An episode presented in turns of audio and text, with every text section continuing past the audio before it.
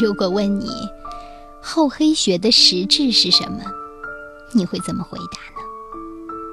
有人说，厚黑学的实质是一种看待问题的方法，它要求人们胸怀大志而又深藏不露，胆识过人而又步步为营。后者不在乎别人如何看待自己，怎样评价自己。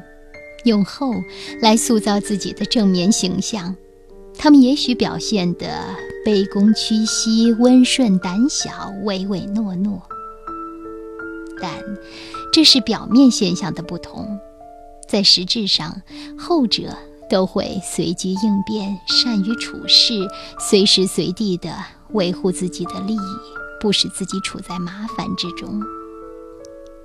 黑者。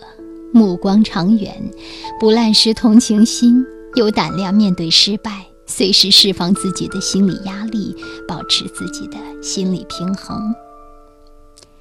厚黑可以分为三种境界。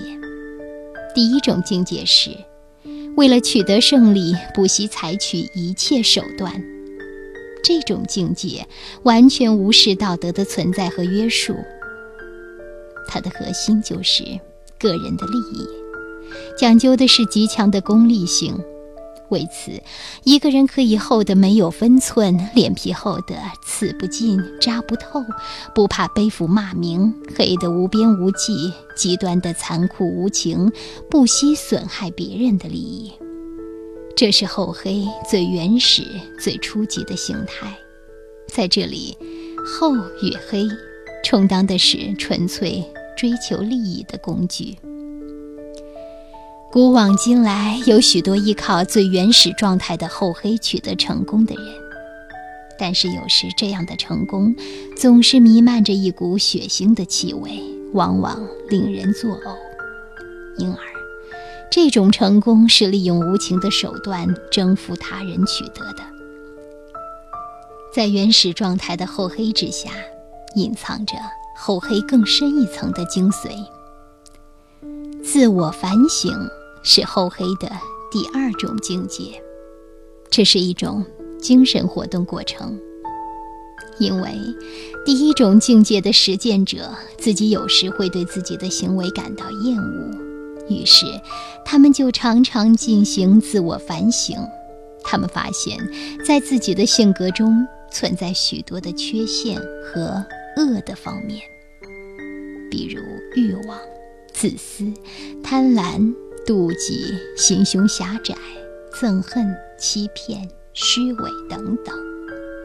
他们虽然能够依靠这些缺陷打败对手，获得一己私利，但是他们自己常常被自身的这些缺陷所压倒，并决定着自己心灵的。高尚和低贱，荣誉和耻辱，快乐和悲伤，因此他们就想排除这些人格的缺陷，内心进行着一次有力的转变，减少自身的痛苦。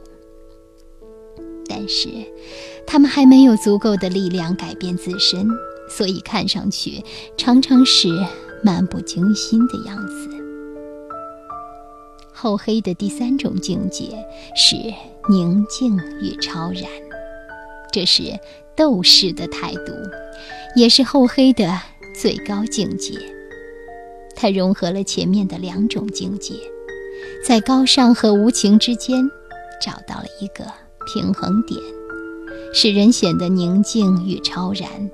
经过了自我反省，厚黑者摆脱了性格上恶的方面。变得冷静勇敢，能够镇定自若、披荆斩棘、勇往直前、迎战人生。人达到第三种境界后，就可以以内在的智慧支配外在的能力，不会过度的渴望心满意足，也不会谋求他人赞同。不仅能保护自己不成为受害者，也不会将痛苦和损失随意的强加于他人，成为一名地地道道、名副其实的厚黑实践家。